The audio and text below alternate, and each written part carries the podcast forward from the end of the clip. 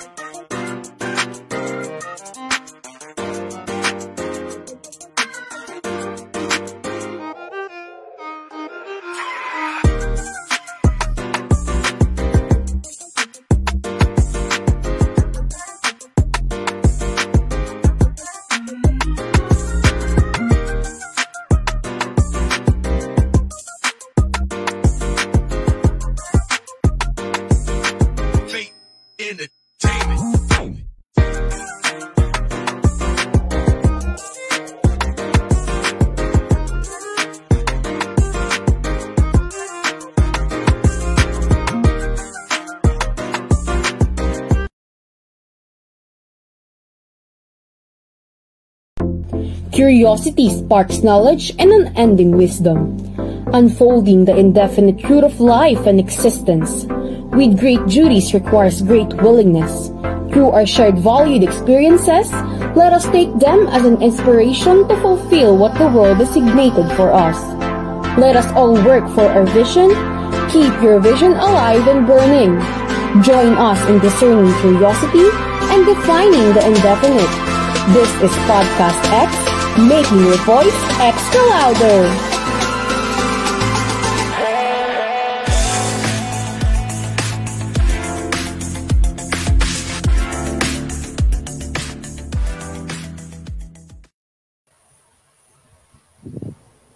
Hello, good evening everyone. Good evening, Green Ravens.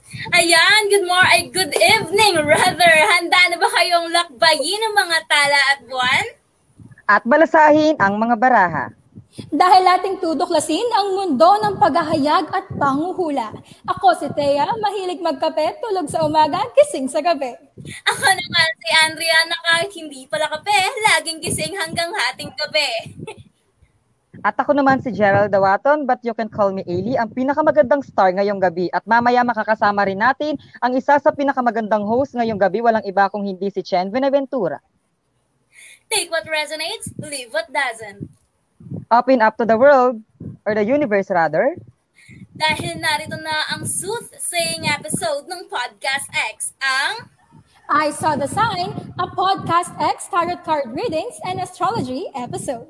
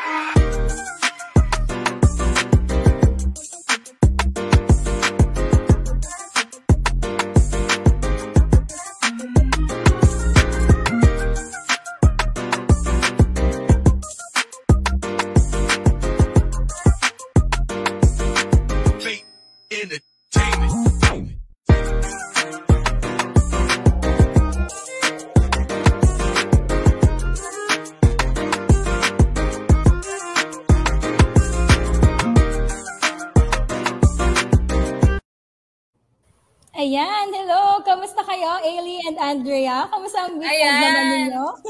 Ako pinakain naman. Ikaw ba, Ali? Kamusta ka? Ito, masaya, lumalaban sa second sem at patuloy pa ang mangarap. Diba? Ikaw ba, Andrea? Sino nagpapasaya sa'yo? Sino nagpapasaya sa'yo, Ailey? Ay, oh, ano, hello po sa... Uy! Hello po sabihin ko sa one A. Uy, joke lang po. Nag-name drop. Wala po ito. Ikaw ba, Andrea? Mo kami nagpapasaya sa'yo. Ang ganda-ganda mo eh. Uy, ay, grabe na nga. Parang, ano, parang, na joke lang. Wala, wala. Pero baka naman yeah. gusto may magpasaya sa akin dyan. Eme! Diba? Kaway-kaway. Ayan, kamusta yung schoolwork ninyo? Kaya ba ang M S Teams? Kinakaya ba? Kamusta? Ay, lalaban tayo. Ano? Mm-mm. Mm. Alam mo, ang M S Teams, mas mabagal pa sa pagong. Hmm. Pero, babe, mas mabagal pa sa glow up ko yung M S Teams. Mas mabilis pa nga glow up natin eh. Mm-mm. True. Okay lang yan, guys. Kayo guys, okay, mag-comment lang kayo dyan kung ano yung oo, mga... Oo, kamusta naman ang experience mo sa M S Teams, di ba? Yeah. Wait, kung may mga rights yeah. kayo, i-chipan nyo dyan. Ako actually na-realize ko, no, na second sem naman na, isang semester na lang, second year na tayo, guys. Grabe. Wala laban. Wala ko kami mga sarili na laban nun. Lang. True. Kaya lalaban tayo sa live. No? Kamustahin din natin ang ating mga viewers. O, oh, di ba? Comment lang kayo dyan, guys. May magko-comment. Mm. Meron kayong mga magko-comment dyan. Kung shoutout yeah. yan, okay lang. Ay! Oy! Ay! Ay! Ay! Ay! Hindi, okay lang ako dito. Hindi kami compatible niyan kasi Capricorn siya eh. Ay, okay lang yan, okay lang yan. Ipaglalaban nyo yan. Ay, malalaban na, maano pa na, mapipilit pa natin. Ayan, may nag-comment. I go, Andrea, read it. Sabi ni Ian Adam Gayem, yung M S Teams po parang libra. Ang gulo-gulo, Ems. Sabi niya. Ayan, another one from Freya Elizabeth. Hello, Mama Faye. Shoutout po sa Sagittarius, please. Hello, mga kapwa. Hi sa mga Sagittarius dyan. Kaway-kaway kayo. Mm. Hello. Hindi ka magaganyan for today's video. Grabe. Mm. Mm, Kamus- diba? Grabe ako kasi share ko lang, no. Sobrang dami kong ano uh, adjustment dahil dyan sa M S Teams na yan. Sana kayo din kayanin nyo. Anyways, may nag- may isa pa. Nag- ano, comment. Sh- Shelly or Shea. Ay, sorry, Shea. Hindi ko babasa yan. Shea Tamwal. Shout out po sa mga water sign. Mabuhay po tayong lahat. Mabuhay! Ahu! Mabuhay oh, kayong lahat ng gusto nyo. Shout out din sa mga fire signs dyan. Yeah. Paglalaban natin yan. Diba? True. Ayan. Excited na ba kayo for today's episode, guys? True. So excited na kayo. Mga andad. Alam kong excited kayo, kaya kayo nagko-comment dyan for today's video. Oo. Oh. Oh, oh. Press one kung excited kayo. Press True. one, press one. Oh, press one. One dot, one dot. Anyways, oh, ano, mine, Andrea, mine, Andrea. Joke lang. Naging live telling na pala ito. So ayan guys, uh, marami kayong masusubaybayan ngayong araw kaya abang-abang lang tayo sa mga magaganap for today's video. Mm-mm. Mm-mm. Tama, Ali. Yes naman. And so tayo... ayan, ngunit bago tayo magsimula ay pinapaalalahanan namin ng aming mga taga-subaybay na ang episode na ito ay may layunin lamang na aliwin ang mga manonood ng Podcast X at magbigay linaw patungkol sa mga misconceptions sa tarot card readings at astrology. Tama, at saka para ganap na simulan na natin ang ating episode, naku, huwag kayong mahiya at patuloy pa kayong mag-comment ng mga thoughts nyo, ideas, sagot sa mga tanong nila guest mamaya. Naku, excited na talaga ako. And kung meron man kayong gustong i-chika or i-rant, lalo na about S F M S Teams, na joke lang, pwede yung comment dyan. And ayun, gaya kanina, kahit shoutout yan, promise, pecs man, mamatay man, babasahin namin lahat yan mamaya. Oo, tama ka, partner. Kaya naman, feel free to share what you've got, guys. But remember, just be mindful lang sa mga bibitawan na comments, ha? And always remember, think before you click. Kayo yeah. ba, guys? Ayan. Naniniwala ba kayo sa tarot readings, astrology readings, or uh, may karanasan ba kayo sa mga ganun? Ikaw ba, Ailey? Ikaw, Ailey. Mauna ka na. Ah, siguro. Ikaw, talaga, pinuna nyo talaga ako. Ano? Sige, sasagot na rin na naman ako. Wala akong magagawa. Um, siguro sa like face-to-face na ano, wala pa ako na-encounter, pero nilolook forward ko tong episode na to na sana, di ba, mapagbigyan at mabasahan tayo ngayong araw. Alam kong ganun din ang ating mga viewers dyan. Kaya ikaw, Teya, ano? May experience ako, actually, ka ba? Or what? Actually, same lang din. Wala din ako kahit anong experience sa tarot card readings and astrology. No? Basta alam ko kasi yung astrology about sa stars, sa moon, sa sun. Yun lang. Wala akong ibang alam. Pero yun, uh, kaya nga, dahil din ni Ailey, gusto ko rin matuto and nag-look forward din ako yeah. na marami akong learnings na makukuha dito. Kasi puro TikTok videos lang yung napapanood ka na, di ba usually, sigurado ako sa mga nanonood sa atin ngayon, yung nawalang experience din ng personal, siguro TikTok videos din sa kanila na pag dumadaan sa F Y P page nyo, ganyan. So yung makikita may, may, may nagbabasa, tas akal, tas iniisip nyo nun, para sa inyo yon, ang kinin nyo. Mga true! ako, ako naman, ako naman kasi mostly, nakikita ko lang siya sa F Y P ko sa TikTok. So as in, wala akong ibang alam tungkol sa tarot and astrology. Um, yung iba nga sa TikTok, sa F Y P ko na lumalabas, may pa free tarot reading sila. And nakakaaliw. So, ano, minsan yung zo- ano minsan nagbabasa pa sila, yung binabasa nila is yung zodiac signs ko and sakto sa happenings ng life ko, kaya wow. parang sinasabi ko talaga na nakatadhana talaga para sa akin yun, di ba? Syempre hindi naman ano ma hindi naman masamang mag-manifest, kaya syempre todo man- manifest ang ating nyo, di ba? Oh. Manifesting is real.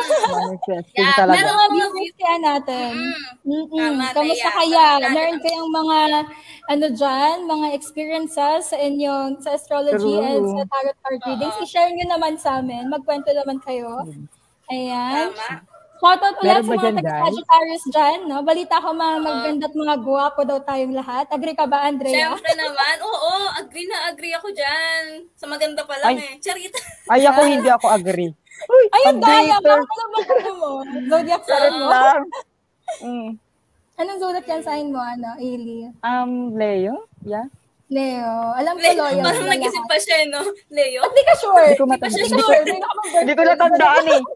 Ano na, bigyan lang mo ba sa bibig ko? Tarot lang. Mm-hmm. Kayo guys, tignan comment kayo at basahin um, namin yan. Mm-hmm. Tignan natin ang mga viewers natin kung ano ang comment, experience comment nila. Comment experiences, guys. Ayan, wait lang. From B M Gel. Sabi niya, ang Gemini ay para sa Libra at walang makakapigil. M, sahaha. Ayan, okay. So, yeah, I support that. I support that. Yes. Yeah, support. Shout out sa mga Gemini at Libra dyan. Ayan, meron din kay Freya Liz Hipolito. Ayan, hi classmate! Fun fact daw, may math pa din sa astrology ako, di, ano, A K A D ako tuloy. A K A degree theory. Ay, talaga ba? Meron pa din? Di talaga tayo iniiwasan ng math, no? Ano meron sa math? Gano'n mo kami kamahal, tayo mo kaming iwan? Joke lang. True. Oo, buti pa ikaw, di mo kami nila let go. Na all. Na joke lang. Ayan. Go, Andrea. Sabi ni Carl Fernando, Libra and Virgo raw, ideal pero mahirap mangyari. Paano mo naman nasabi yan? Malay mo naman, di ba? Malay mo. Ay, yes, ano, kaya niya yan. Si ipaglaban niyo yan. Love wins. Wow. True. Yes, ipagpatuloy yung pagmamahalan na yan. Siguraduhin mm-hmm. tama. Yes. Wala naman tayong tinatapakan na tao eh, di ba? Meron pa ba tayo dyan? More. We want more chika here. Hindi naman po sa Marites kami, pero we want more. Yeah. Ayan. Sabi okay, dyan? Sabi ni, uh, tama ba to? Rizla? Tama ba yung nababasa ko? Rizla Mercado. Ayan. Mga Libra po sa umpisa lang magagaling. Ay, oh! Um, um, may stereotyping oh. na agad. Grabe, grabe. Sana hindi, grabe. Sana hindi po. I think false. I think um, bluff. Oo, sa tingin ko, wala nang magko-comment. Talaga nga namang napaka-active ng viewers natin for tonight. Grabe, nakakatuwa. At dahil dyan, magbabalik tayo pagkatapos ng short break. Kaya naman, huwag kayong aalis. Magbabalik ang Podcast X, I Saw the Sign.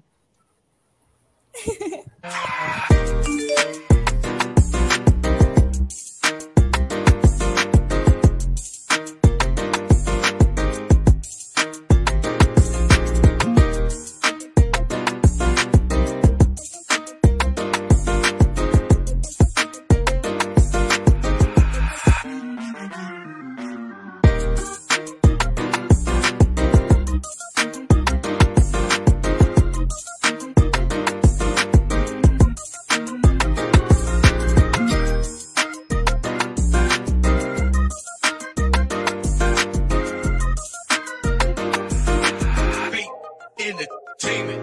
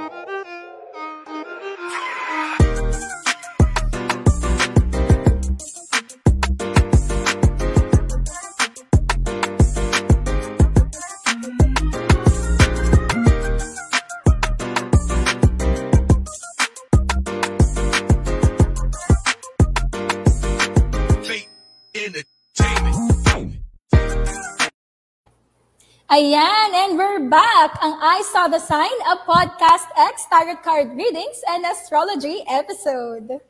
Brace yourselves dahil hindi nyo kakayanin ang kapangyarihan ng kaalaman na nababalot sa atin ngayon. At kung inyong natatandaan, ako si Chen Benaventura na pinakilala kanina ni Ale, ang isa sa pinakamagandang host na makakasama nyo ngayong gabi. Tama ka dyan, Chen. Excited na ba kayong makita at lalo pang makilala ang ating guest for tonight? Alam kong excited kayo, huwag kayong ano dyan. Pwes, hindi na ako magpapaligoy-ligoy pa dahil ang ating makakasama ay sure na expert sa ganitong mga usapin. Kaya ano pa bang hinihintay natin, Thea?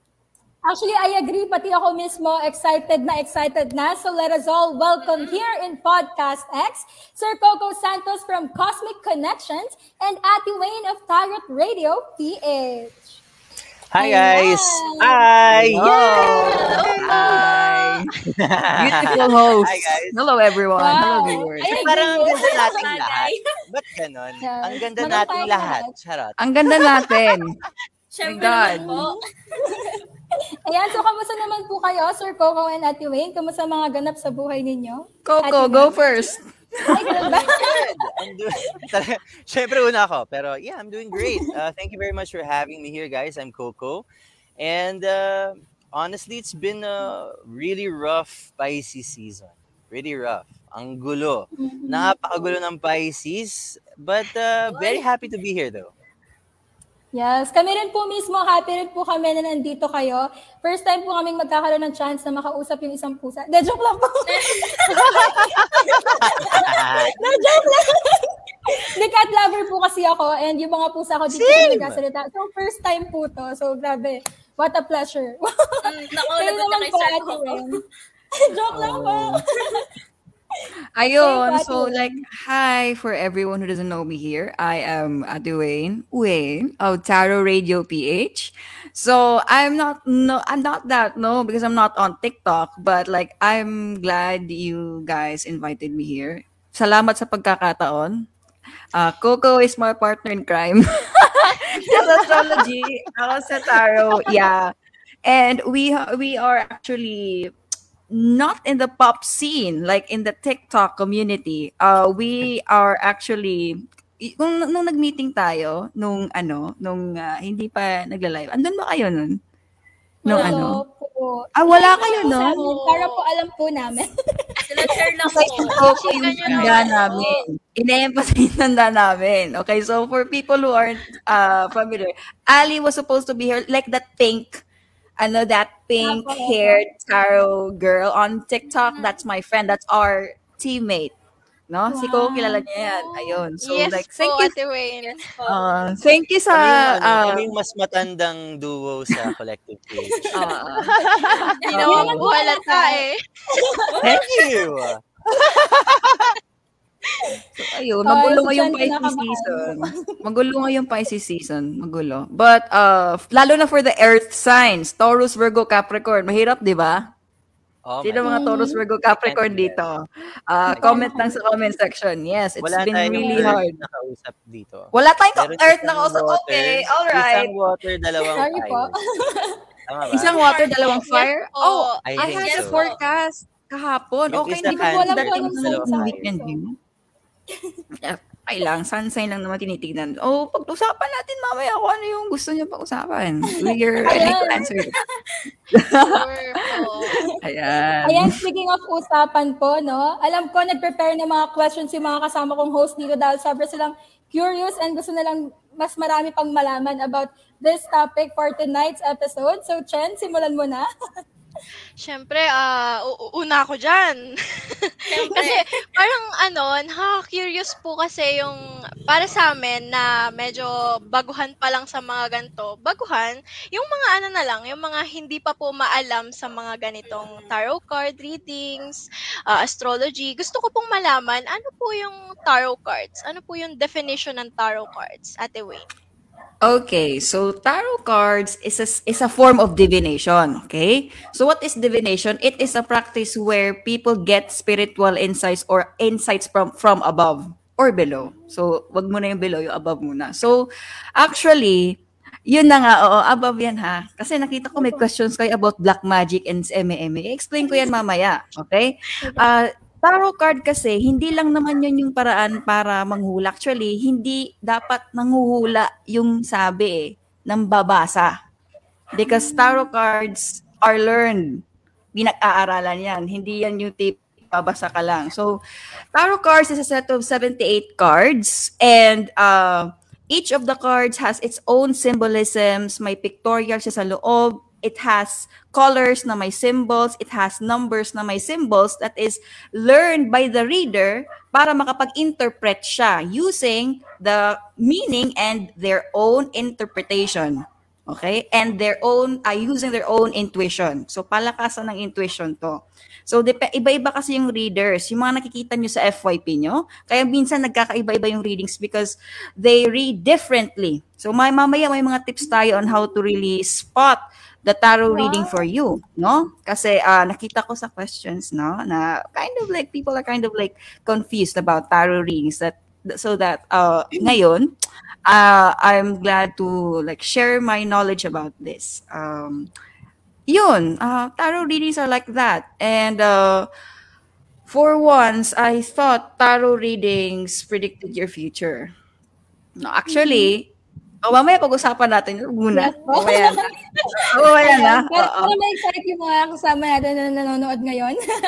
mm-hmm. So, yung tarot cards, gabay lang yan. It doesn't, okay, ganito yun ha. Uh, since you all, you are on the demographic of like young people, hindi tayo dapat umaasa sa tarot readings. Tarot readings are for guidance. So, tanong, what's it for? No? It's for guidance. Hindi ito yung tipong kasi sinabi ni ganito sa TikTok, ito gagawin ko. How does it resonate with you and how will you apply it to your current situation? That's it. Yan yung tarot reading. Guidance, not predictions. Yung predi- kung magpre-predict man sa tarot, actually, it's used for you to adjust to what's gonna happen. Parang weather forecast lang yan eh. No? Kapag sinabi sa reading na ganito ang mangyayari, gagawa ka na ng paraan para maiwasan yun because we all have free will. Okay? Para hindi po so, mangyari. Oo, oo. It doesn't really set anything in stone. Binabasa niyo yung energy niya para makapag-adjust kayo. That's tarot reading. It's the purpose of tarot reading. Okay? Hindi yung papabilib ko na, oo, totoo yan. Oo, totoo yan. No, how will you adjust, how will you adjust yourself to it? Okay? So that's it. That's my take on tarot cards. Um, yung practical use niya, practical use niya kasi yung tinitignan ko. It's not really the the glamour of tarot. Like, oh, I have this. I know how to do this and that. Yeah, I know to do that. But how will it affect people? How will it make people like improve their lives in everyday basis sa decisions nila? So yan yung purpose ng tarot and what's eh, okay? It's a form of cartomancy din. Maraming, yung tarot cards, okay, alam niyo ba, I have a fun fact. Uh, yung playing cards niyo, yung ginagamit sa sugalan.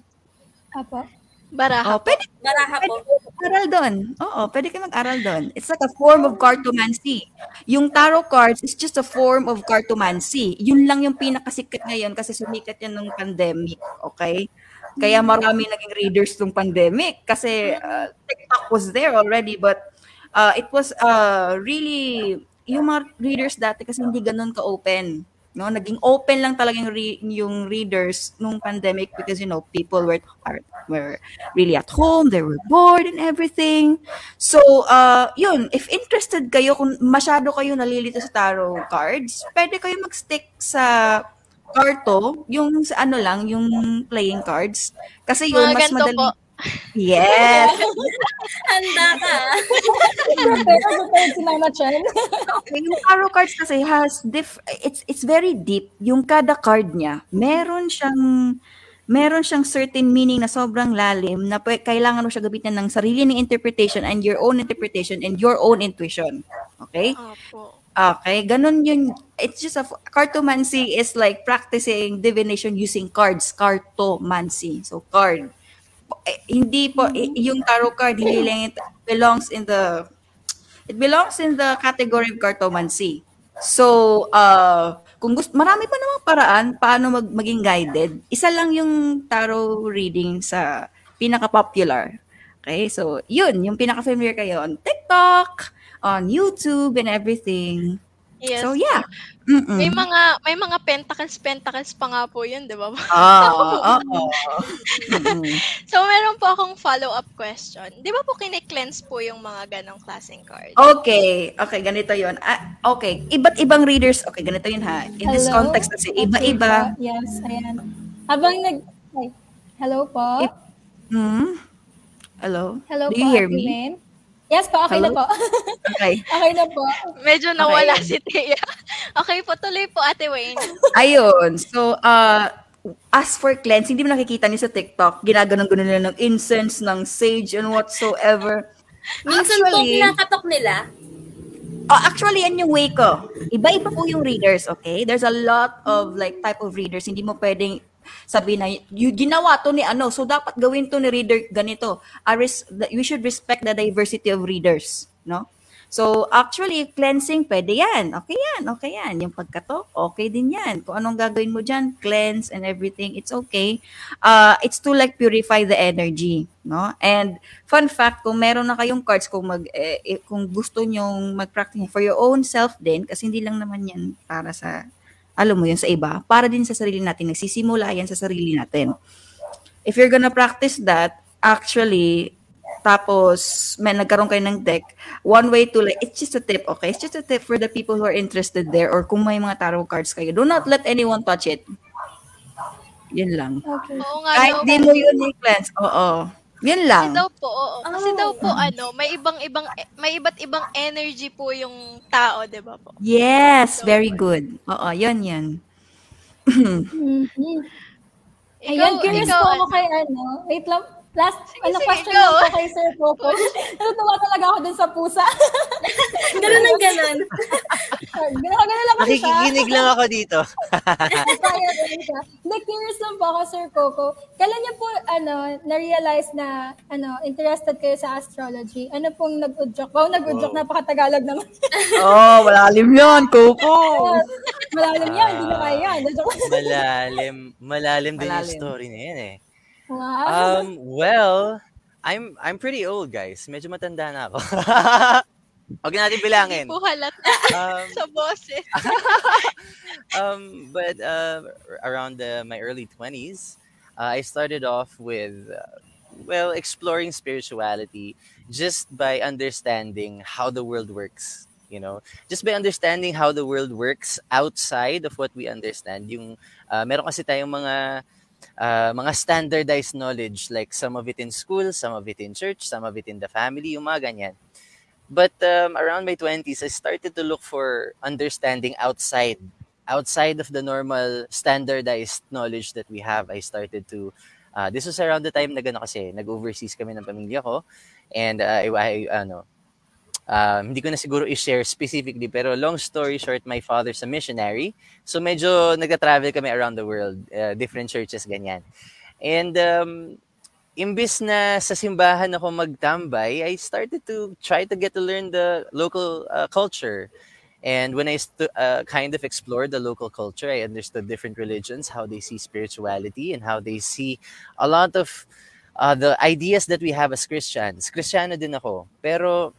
merong ibang mga pananaw ang ibang mga relihiyon at ibang mga spiritual uh, spiritual na pananaw na it kind of resonates, you know. It kind of, when you look at uh, some Hindu and some Muslim and some Buddhist texts, a lot of them resonate.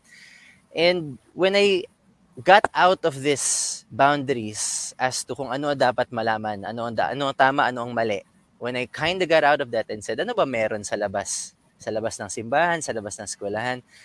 And starting from siguro twenty, twenty-one, twenty-two, uh, I started with um, dreams, dream interpretation. Then I went into uh, Freudian astrology, which is like a mix of psychology and astrology.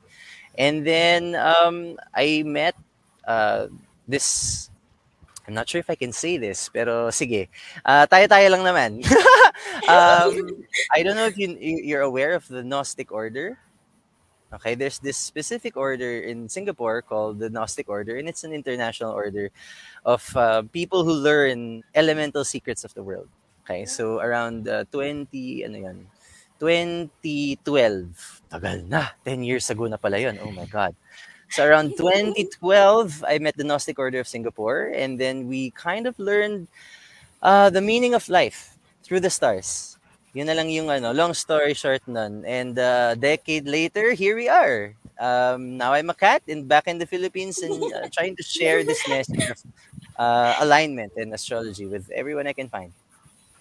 Mm-hmm. Wow, grabe. Ganun pala yun. May, meron din palang malalim na meaning yun, no? Malalim din. Yeah, oh. Malaliman tayo, malalim. Gusto mo? Hindi ko pinakaya, sir. Joke lang.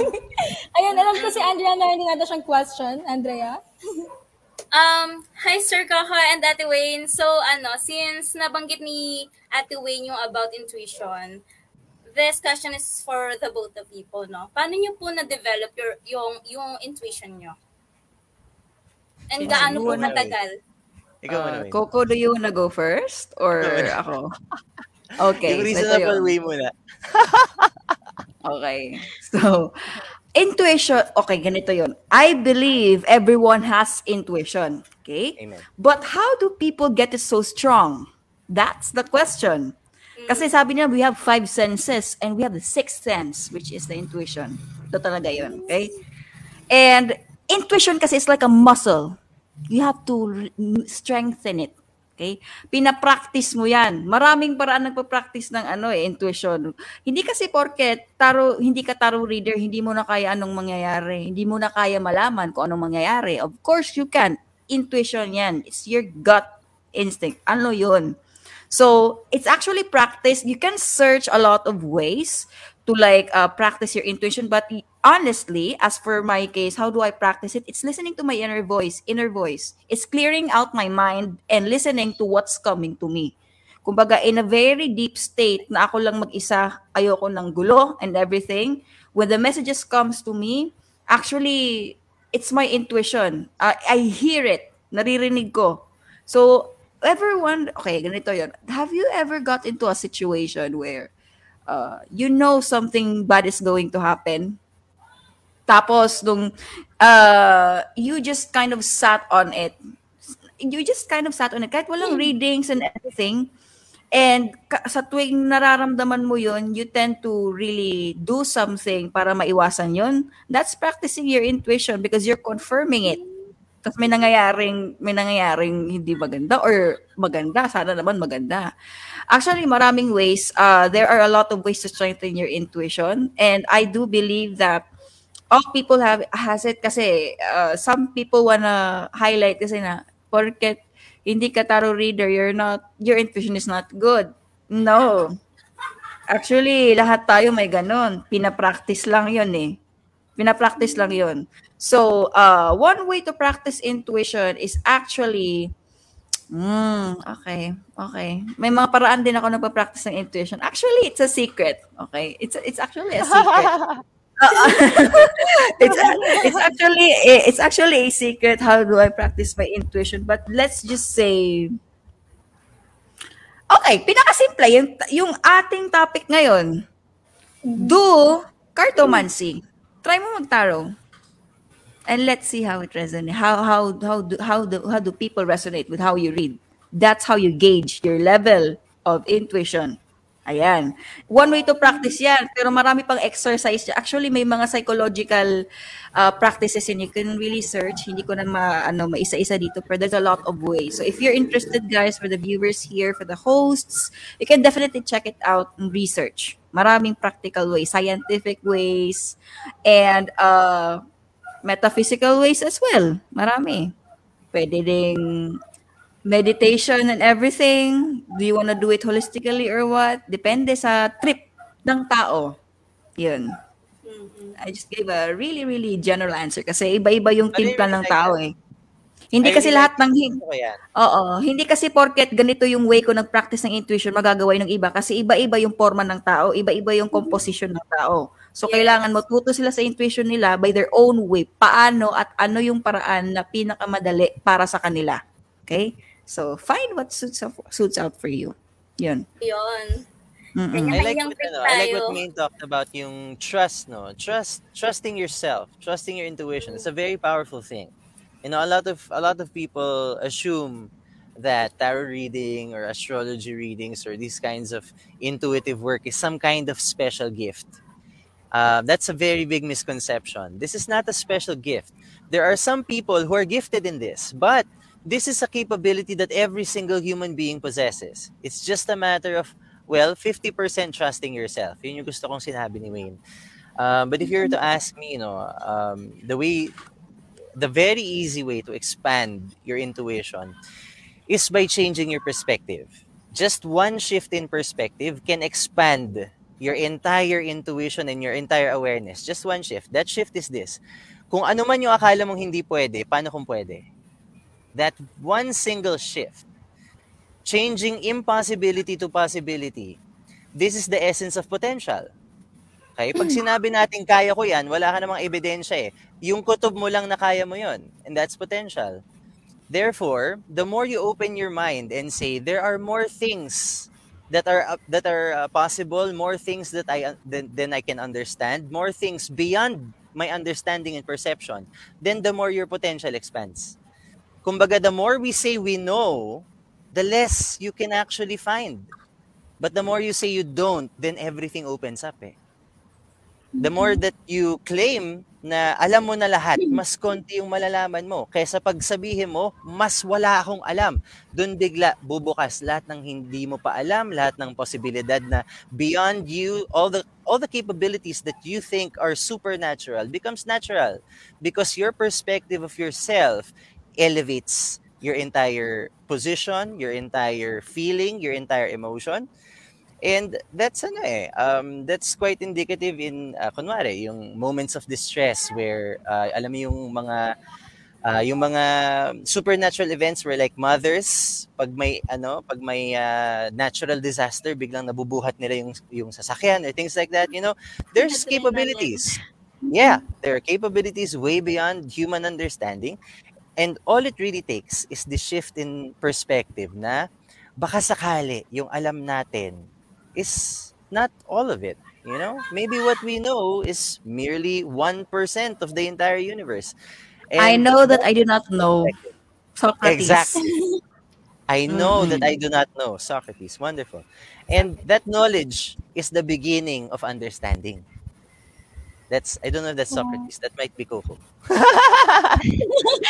Grabe. Perspectives talaga. Perspectives talaga ang labanan.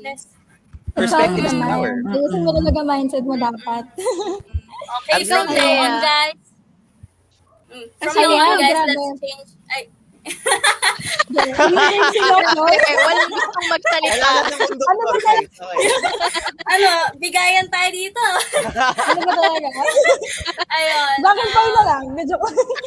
From na, ayun. Sarot. Oo. Okay. From now on, Ikaw, guys, let's change the impossibility to pass. Ay, the uh, impossible to pass. To possible. Sige. Ayun. Sige, kaya mo. Yes! Oo, tama. Naging possible siya. Finally! Try lang na try.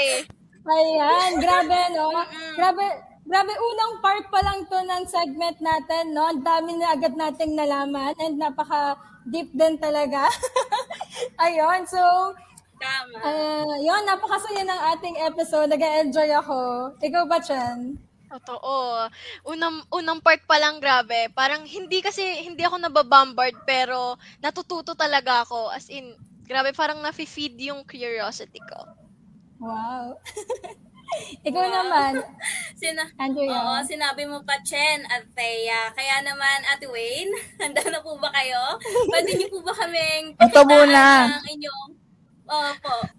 At muna kasi medyo, uh, ako ganito kasi yun, I do lives a lot. So, nakikita ko yung mga comment ng mga tawagan. May mga gusto magtanong kay Coco. Ay, wow. Paulit-ulit. Okay. So, pansinin natin. Oh. Okay, okay, check natin. Mga comments na yan. Let's check yung mga, mga, mga, mga, mga comments. So, ang daming questions sa inyo, Sir Coco. Sure. Ayan. Ayan, mayroong first comment. Babasahin ko from Jo, Joanne, tama po ba? Patawad po if mali po yung pronunciation, no? Joanne Vincent Valerio Roque, haba ng name. Paano malalaman yung rising and moon? Pang-ilan ko na to? Ayan na. Nabasa na. Ayan. Tagumpay ka, okay, girl. So to find out your rising sign and your moon sign, you can go into any uh, of your favorite natal chart generation websites. You can try astro dot com. All you need to do is to input your birth details, your birth time, birth date, and birthplace. Okay? And there are software that will help you find this rising sign and the moon sign. Uh, but long story short, uh, aside from the day that you're born, okay, yung sun sign kasi natin, nakabase yan sa buwan. Okay? Yung moon sign naman natin, nakabase yan sa araw. At yung rising sign naman natin ay nakabase sa oras. Okay, so that is the significance and how you find your, ano, your rising sign and your moon sign. Um, if you don't have your birth time or your birthplace, then you won't be able to ascertain your ascendant or your rising sign. So uh, for that, you're gonna need your full birth time, uh, your full birth details rather. And if wala kayong birth certificate or kung hindi kompleto ang birth certificate information ninyo, we do have birth time rectification services uh, with my company at uh, collective dot p h. We can actually help you find your birth time. So that's something that we can do for you. Yay! Wow. O oh, yan, nasagot na yung question mo, ha? Ayan, meron pa ba? Ay, meron pa ba? Meron pa ba ang gusto magtanong? Ayan, ayan, ako ang magbabasa. Gusto kong magbasa ng comment. Sharing. Okay, ito, galing kay Clarence Ruiz Tolentino Mercado, sa ating classmate, mayor ng Bab one B.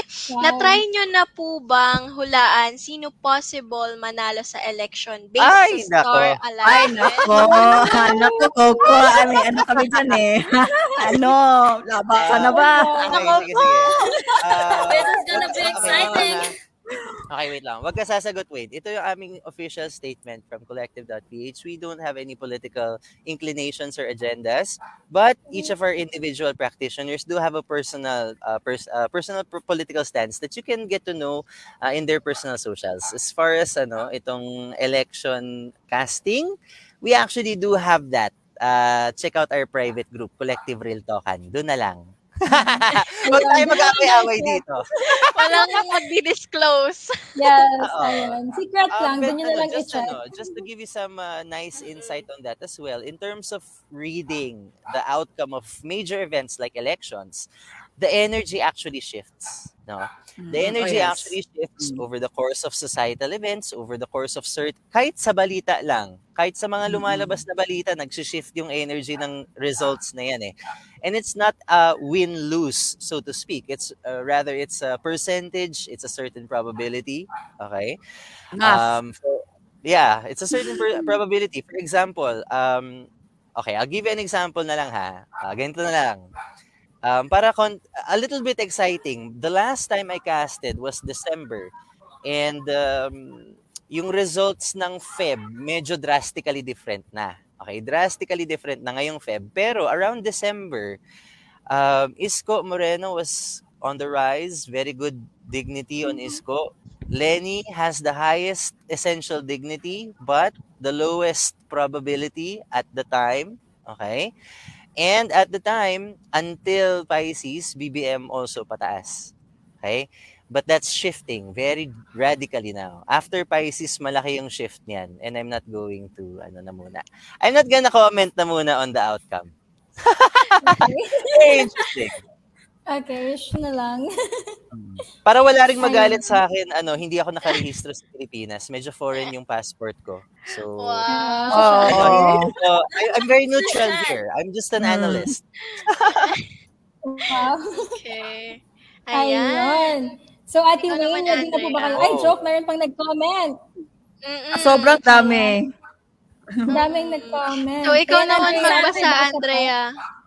Ang sabi ni Freyalis Hipolito, thoughts po sa Sagi, Moon, Venus, times Aquarius Moon plus Scorpio Venus. Oh my God. Sagi Moon, then Sagi Venus. Tapos Aqua Moon, Scorpio Venus. Um, ang tanong, nakakausap mo pa ba tong Aqua, Aqua Moon na to? Uh, Aqua Moon would be emotionally detached, but the Scorpio Venus is gonna be wanting something from you occasionally. The Sagi Moon wants a bit of passion. The Venus Sagittarius wants to get burnt, but not every day. Itong Aqua Moon, medyo absentee. Scorpio Venus, unless may gusto siyang, uh, may unless meron siya, oh, hindi ko na lang sasabihin. Unless Scorpio Venus ako eh. Ganun na lang. Okay. Sir, palaro po ba kayo sa ano, birthday party? Kasi pabitin po kayo. Actually, meron lang gusto na comment nga pala before we go to the next uh, question. Um, while I was waiting for the segment, meron akong namatahan na comment dito before uh, before the segment started. Something about Libra. Parang ang parang ayaw niyo sa Libra. Parang parang as Libra muna ako. Nako!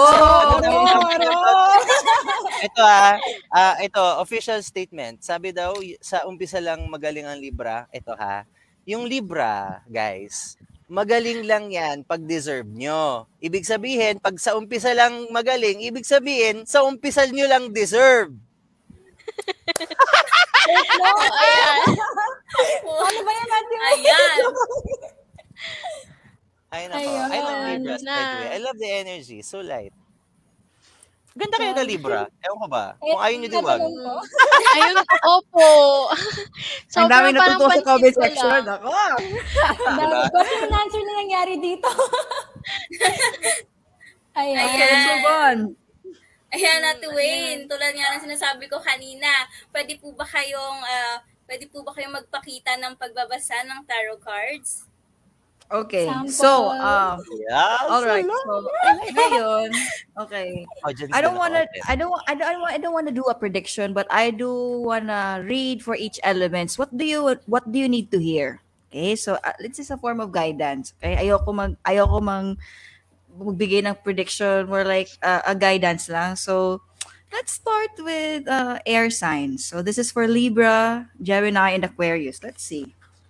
Okay, sino mga Libra? Rising. Well, nakinig kayo dyan sa comment section. Okay, let's see. Actually, uh, this is just for the sun signs. But if you want to take your uh, rising sign and moon sign, no problem. Okay, let's see.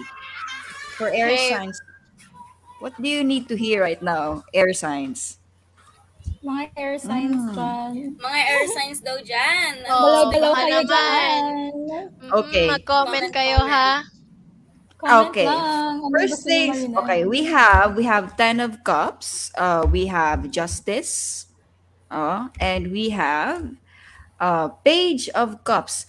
This is telling you that things will be okay. Kung masyado kayong nag-aalala, things are going to be correct. Might it be in your love life, your career, or something within your family. You're attaining something good. You just have to wait for the things to be balanced. Hindi ibig sabihin hindi balance yung yung uh, sitwasyon nyo ngayon, eh, hindi na siya, ah, habang buhay siyang ganun. You should actually acknowledge, if you're not feeling so good about something, acknowledge it. For example, sumama yung loob mo dito. Bakit kaya ganun, ganito? Sige, acknowledge mo lang yan. It's, it's perfectly fine, okay?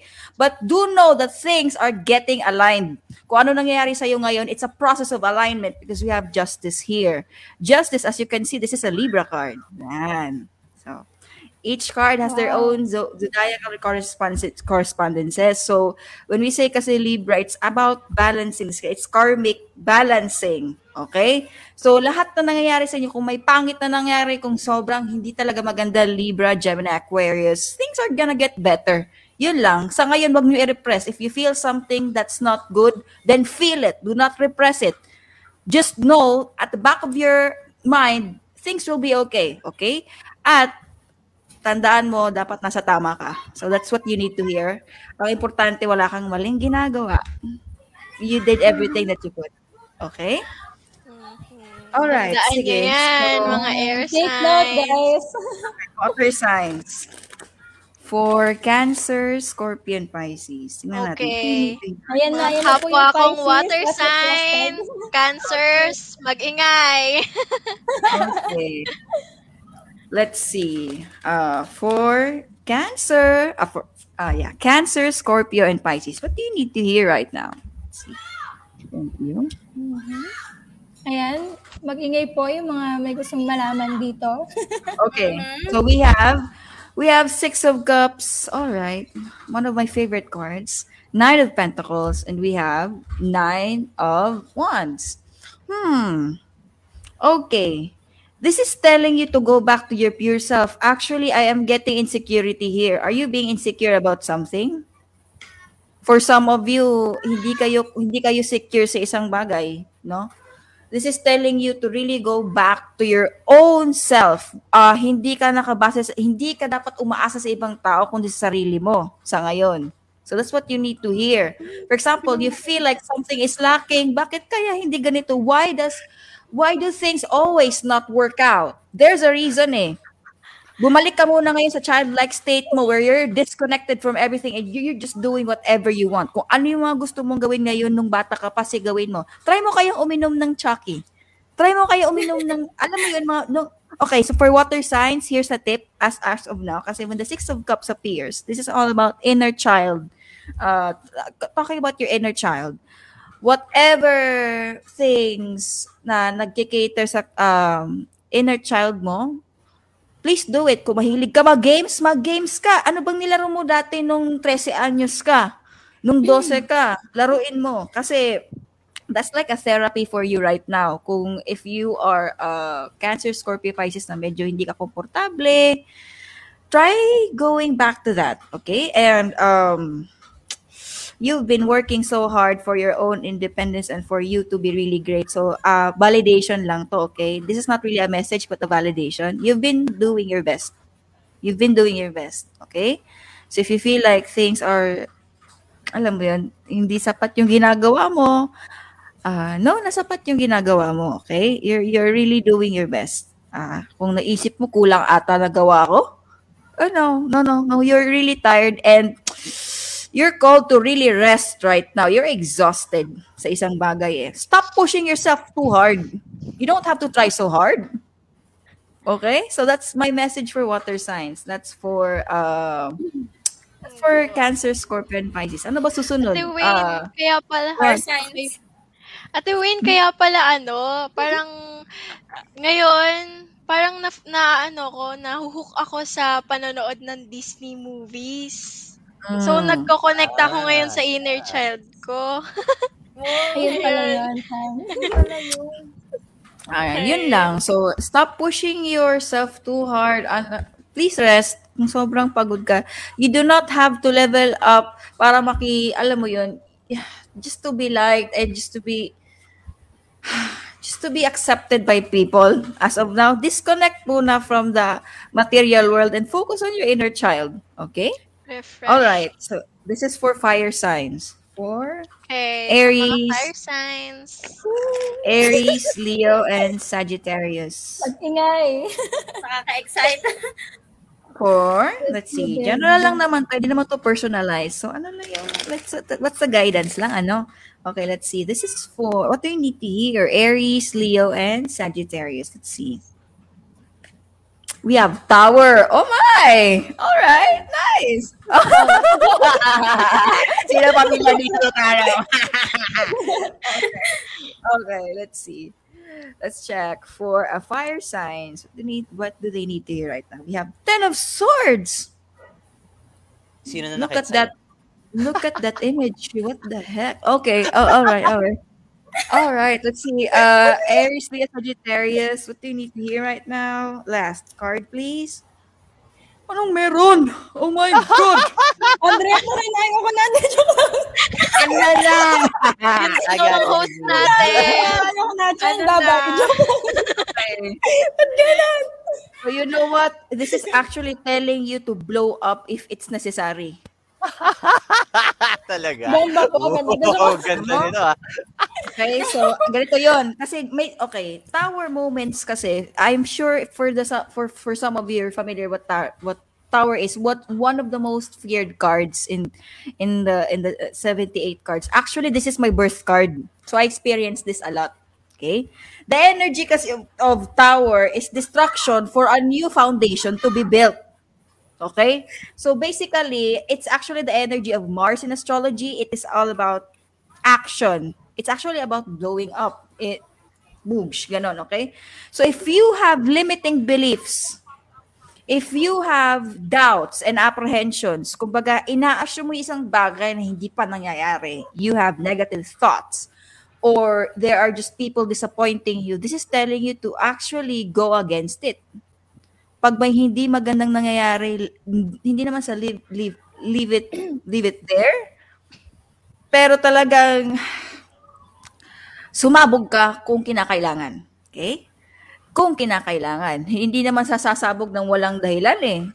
Sometimes, you need to tell what they need to hear. Sometimes, kailangan nilang malaman kung ano yung dapat nilang malaman at kung ano yung talagang action na kailangan mong gawin sa kanila, kailangan maranasan nila yun. So, uh, don't restrict yourself. Actually, may necessary naman dito mga paraan para magawa nyo to. Uh, I can also, okay, let me just clarify. Okay, wait lang. Let me just, kasi it's very interesting. Let's see why starry here. Okay. You should accept that things are changing. Okay? Things are changing for you. Something is not definite. Something is not definite. So if you, if there is something you could actually expect, hindi naman expect the unexpected, but expect something kind of, uh, what's the right word? Expect something explosive. Maari kasing iba yung gumawa nito sa'yo or ikaw yung gagawa. So, unahan mo so, na. Unahan mo na. Oo. So, for Aries, Leo, Sagittarius, actually, yung pinaka, yung gist lang talaga nito ngayon is actually to really tell you na hindi masama na i-break yung inhibitions mo. Kung kailangan mong sumabog, sumabog ka. Wag mo nang i-hold, wag, do not hold back something. Kasi kung i-hold back mo yan, mag-i-implode ka. Ikaw yung masisira. Better yet, let it explode. Pasabugin mo sila, wag mo sabugin sarili mo. Okay? So, necessary naman yan, necessary yan. Pag sinasabi ng tarot readings, dapat palagi ang positive. I don't think so. There are some there are some steps you need to take kahit na medyo mahirap. And that's something people cannot take sa ano, sa TikTok, you know? Kasi pag hindi nagtutugma sa kanila, sasabihin na hindi na totoo yan. At tarot readings give you what you need to hear and not what you what you want to hear. So, uh, fire signs, uh, do not, huwag kayo matakot. Do something you want. Kung you feel restricted, then go against it. Okay? That's that's something for you. Very interesting. So lastly, earth signs. Yeah. Hello. This is for... Okay. Samuhin ko na yata. Joke natin. Taurus. Okay. Alam, madadamay ako. Earth sign, I'm a Capricorn. Oh. I'm a Capricorn. Ano kaya ang kapalaran ni Sir? Joke lang. Okay. Yeah. Taurus, Virgo, Capricorn. What you need to hear? What do you need to hear right now? We have Ace of Swords. Nice. Okay. We have Ace of Pentacles. Wow, a lot of ones. We have Empress. Ay, lang pabura. So, ayun. So, pasensya na ha. Like, because I, I really do this, but I'm really enthusiastic. Okay, I'm enjoying the live right now. Okay, so for the uh, for the earth signs listening right now, actually, this is telling you that new beginnings are up ahead of you. Okay, when we see a lot of wands in tarot, it's actually talking about initiation, independence. It's you going out there. Okay, there's a lot of new chances if you really start. Okay, ganito yun ha. I don't know, but I'm getting the message that you should take care of yourself first. Earth signs. Ayan, nakanganga yung pusa, no? uh, Naka-self-love daw, sir. Okay. This is this is telling you to take care of yourself first, because this is the, the message I'm getting here is actually about watering your own self, like you're watering your own roots. Okay? Kasi one kasi yun eh. One is all about the roots. Ngayon, woo! A lot of new possibilities ahead. Kaya kung eh, may earth signs dito na masyadong alam mo yun, nalulumpo, pagod, I'm really tired as an earth sign. So I'm really glad. This is a great message, no? Pagod tayo, earth signs. Sino ba? Sino ba dito yung mga earth signs? Yun, so uh, we're really tired, no? Pagod uh, this... or old age? Di ko na alam. This is actually uh, this is actually a really good confirmation or like a good reassurance. Okay? So hindi ko na papahabain, earth signs. Do not worry. Good times are ahead. Hi. It's just a matter of like Hey, self-love. Pwede na kayong huminga oh, ng malamig. Self-love. Pag-i-receive nyo yan. Okay. Earth signs niyo, pagod na guys. Kaya nyo yan. Pahinga-pahinga din. Uso po yun. Tama. Tama. Mm-hmm. Okay. Ayan, grabe. Napakarami nating nalaman talaga, no? Okay. Napakarami. Daming revelasyon. Okay, si Kuya Coco, ano kaya? Magpa, magpabasa din kaya tayo kay Sir Kuya Coco. La! Iba yung sa kanya, la! Iba yung sa kanya. Alam ko, meron tayong target dito eh. Hoy! May pampayakin tayo dito. Okay, I tell you what. Kasi, you know, I, I normally, um, I normally do Uh, one-on-one consultations. Um, in marami namang pwedeng subjects. I have broad uh, themes for readings. Primarily, I'm a financial astrologer, so I focus uh, a lot on business, on career, on all that. Pero boring yun eh. Usapan natin love life. Exciting to.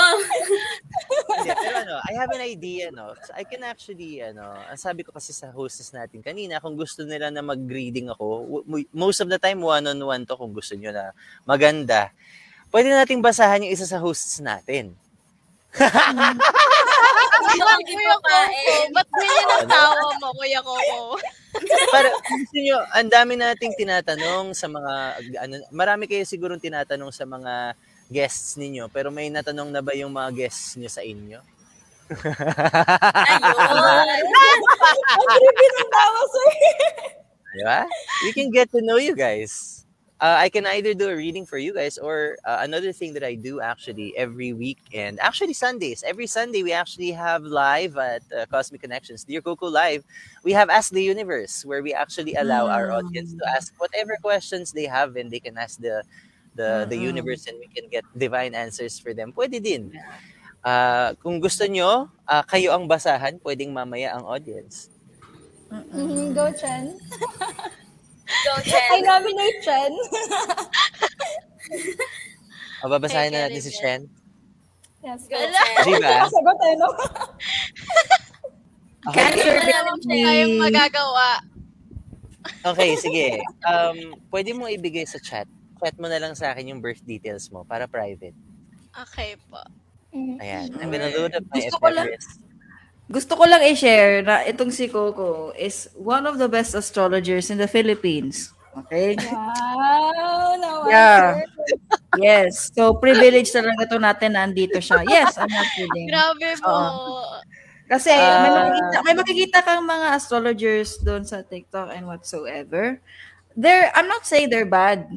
But you know, uh, iba yung competence ni Coco. Yun lang. So, uh, it's an honor for... Hindi mo oversell. Ano ba? Ano ka ba? I'm just telling the truth, you know? So, okay, uh, sige, guys... Ayan, ayan. Go. I have... Okay, game. I have... Uh, Thea... Ay, hindi, not Thea. I have Chen's natal chart here. Ano tayo, no? So, we are... I'm gonna share your big three. The rest of your placements, I'm not going to share, ha? Okay. Um, so, big three natin. Sun, Cancer... Moon, Taurus, Gemini rising. Yes, correct? Yes. Okay, sige. Now, let's get an assessment of this. I have the entire chart, and in the natal chart, there's actually ten placements. Uh, ang pinag-usapan natin una, Cancer Sun. Uh, interesting thing about your Cancer Sun, you're actually two degrees away from Leo. Uh, malapit ka na sa Leo. Leo Cusper ka. Um, cancer ka, so you have this primary need for emotional security, yes? Mm, but at the same time, this emotional security is something that you seek within yourself. Uh, the the strongest aspect of self uh, of security you're looking for is self-worth. That's the most important thing to you, to feel value within yourself, to feel like you're worth something to someone. Kasi that's the feeling that you find most difficult to feel. To feel like you mean something. This is the heaviest feeling that I can find, age eleven to fifteen. Age eleven to fifteen, very lost. Oh my God. Um, I'm gonna get something very specific. Age, okay, age eleven, lost. Age twelve, missing identity. Age thirteen, identifying something about yourself that's different. Uh, something... There's something about you that was something about your identity that was not uh, not traditional, not not uh, not the same as everyone else. There's something very different about you. Age thirteen, forty. Aha, interesting. I'm sorry, sis. Are you are uh? Do you mind if I talk about your gender?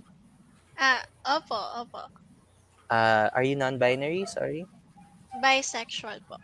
Bisexual. Okay, so this moment, fourteen, thirteen, fourteen, fifteen, this is the time when you started to understand that, yes?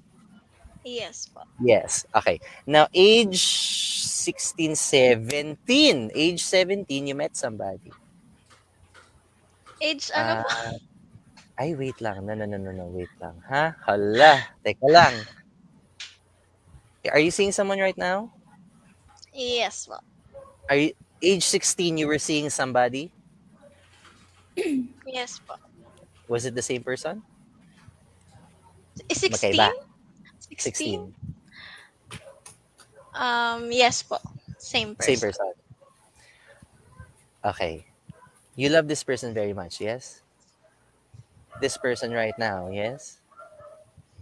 Okay, but yes, there are moments in time. I'm gonna give you two aspects of time in this particular relationship that you have right now.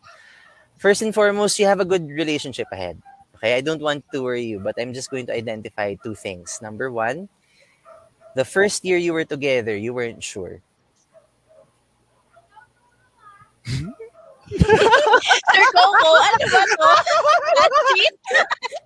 Hindi, wait lang, wait lang. Okay, hindi, sige. Oh, you don't have to answer. Sige, hindi mo kailangan sumagot. Basta, first year of the relationship, unsure.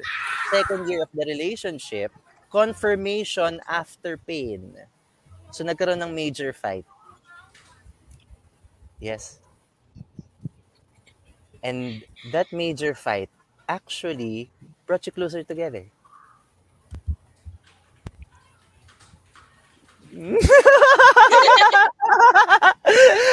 Okay, so uh, let's move on. Hindi na nakapagsalita si Chen. Oo nga, hindi na sumagot eh. No? Oh, sige, wag na natin pag-usapan na relasyon mo. Let's talk about something easier. So these are just some of the aspects that we can find inside of the, ano, in a particular relationship reading. Um, when people come to Cosmic Connections, we help them align with their highest uh, path, their best purpose in life at the moment.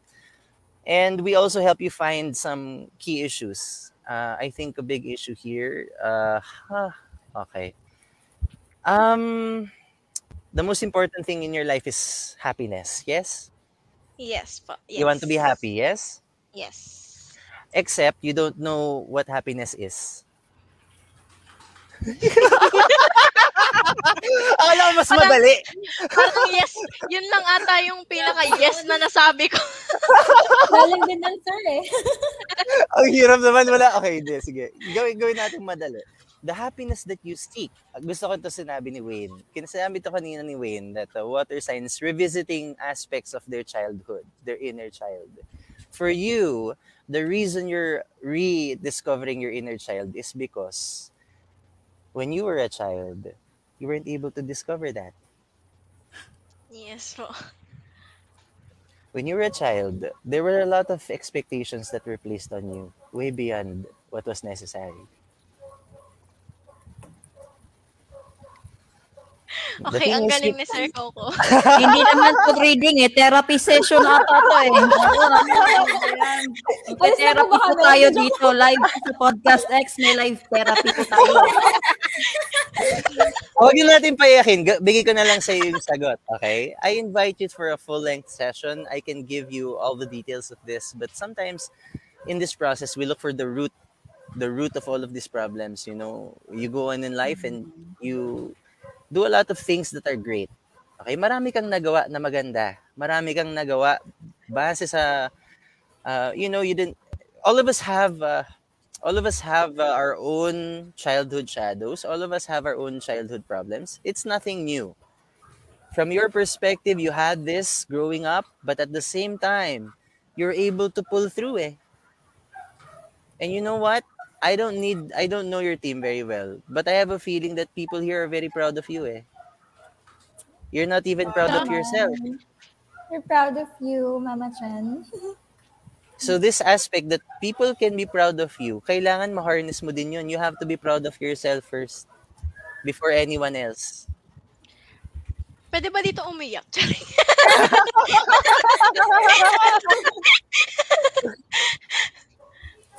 And you know what? One last thing, ha.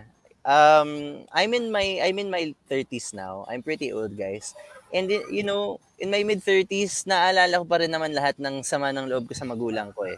But at this point, isisingil pa ba natin sa kanila yon? Hindi na din eh. This life is ours, you know. This life is yours, kapatid, and you've made choices, regardless of how difficult it was, you know. And you have to be proud of the fact that you're making those choices.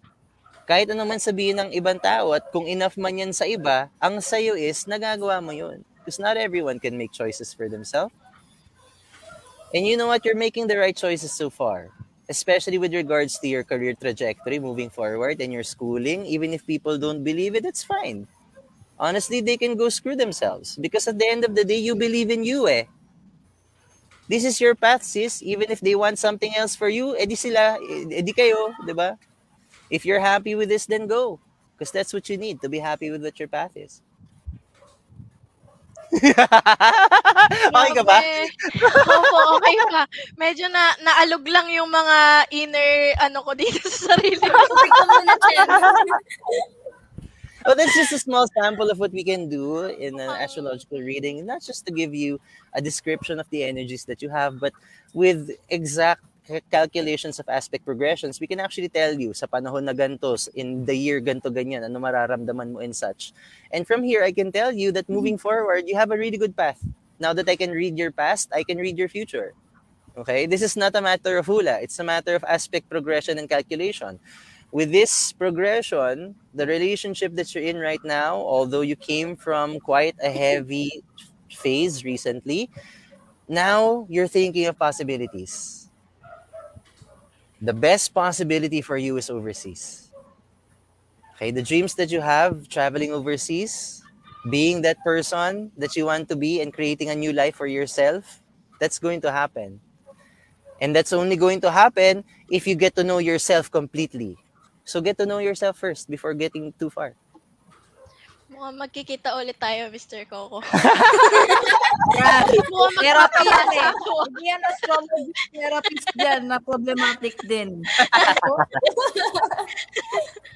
Very happy to oblige. Opo. Talaga, swear, Kuya Coco. Medyo nabitin ako. Medyo nabitin ako. Ayan. Well, I'm I'm I'm holding back kasi ayaw na makita umiyak dito, show nyo to eh. Meron pa tayo hosting. Sayang makeup. Ah, di ba? Next time, next time. Ayun. Sir Coco, meron po ang question. Alam ko, uh, marami sure. rin curious dito. Bakit lahat kami, mukha namin nakakita na sa inyo pusa. Bakit po pusa, Sir Coco? Anong ah. meron? Pwede na bang aso? Ganyan. Okay. Okay, sige. Um, okay, bigay ko yung mababaw na sagot tapos yung malalim na sagot. Okay, yung mababaw na sagot, I love cats. I love cats. Oh. I love cats so much. Cats are cats are my thing. Uh, I used to have uh, talks that I used to do with paws and with uh, I know with um, um, with feline uh, nutrition, feline health, that kind of thing. Once upon a time, um, but aside from that, uh, the true reason that I pretty much keep myself anonymous. If you watch my shows every week, I never show my face. If you look at my socials, my face isn't in any of them. Um, in fact, my likeness and my appearances are held under non-disclosure agreements. Um, legally, no one is allowed to show my face. And it's not, uh, hindi naman ako ganun ka, hindi naman ako nahihiya sa sarili ko, obviously. Pero this is a, this is an intentional thing that uh, a personal, a personal mission of mine to share spirituality outside of the first house. Uh, pagdating sa astrology, I don't know if people here are, are uh, familiar with astrology, but the first house in astrology is the house of self. Okay? Um, and in hiding my face, my in, my true intention is to remove myself out of the equation. Uh, a lot of this spiritual practice is covered in hype and andaming, andaming mga ganong pasikat na hindi naman, medyo nawawala na sa spiritual essence. And I I I really could I really could get famous out of what I'm doing, considering how good at how good it is I, I am at what I do. Pero medyo hindi kasi ako nagpapasikat eh.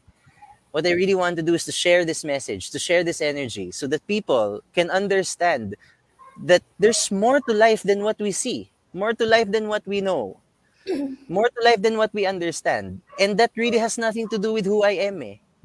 So when people ask me, you know, uh, if they want to see my face, or if people ask me why I hide my face, I ask them, ah, anhin mo yung mukha ko. Kasi yung tinuturo ko dito, nasa kalawakan, napakalayo kung asan ako, ba't yung kailangan? I'm leading people to an understanding of the stars, not trying to make a star of myself. Yun lang. Oh, that's nice. Yes. Deep din po yung sagot. Grabe. Oh, oh. Ayan, kaya, kaya, kaya yung sasabi ko, siya yung, siya yung for me, okay, ganito yun. Hindi pa kami, last, nagkakilala lang kami ni Coco um, back in August last year. And I have, I, I knew a lot of astrolog- astrologers, no? But the one that's really stood, the one that really stood out was him. Kaya dumikit ako sa kanya. Oo, so yun na nga. I don't usually partner up myself with anyone. I'm a very recluse practitioner. I don't even go to TikTok nga eh. Pero nung dumating siya, napasali ako. Kasi wala, iba siya. Yun lang. Appreciation lang para sa ating Black Cat. Thank you. Yes. Ayan. Ayan. Kamusta naman natin ang mga viewers natin? Kamusta naman kayo dyan? Ano? Kamusta?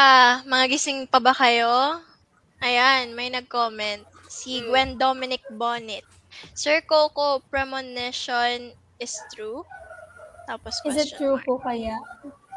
Premon- are premonitions true, kamo? Okay. Premonition, the nature of premonition, in essence, is involuntary intuition. Okay? A premonition is an involuntary intuition. Kumbaga, uh, you're going about your day, suddenly nagkaroon ka ng kutob. That's a premonition. Kahit hindi mo kinukutuban, pwede kang magkaroon ng kutob. Okay?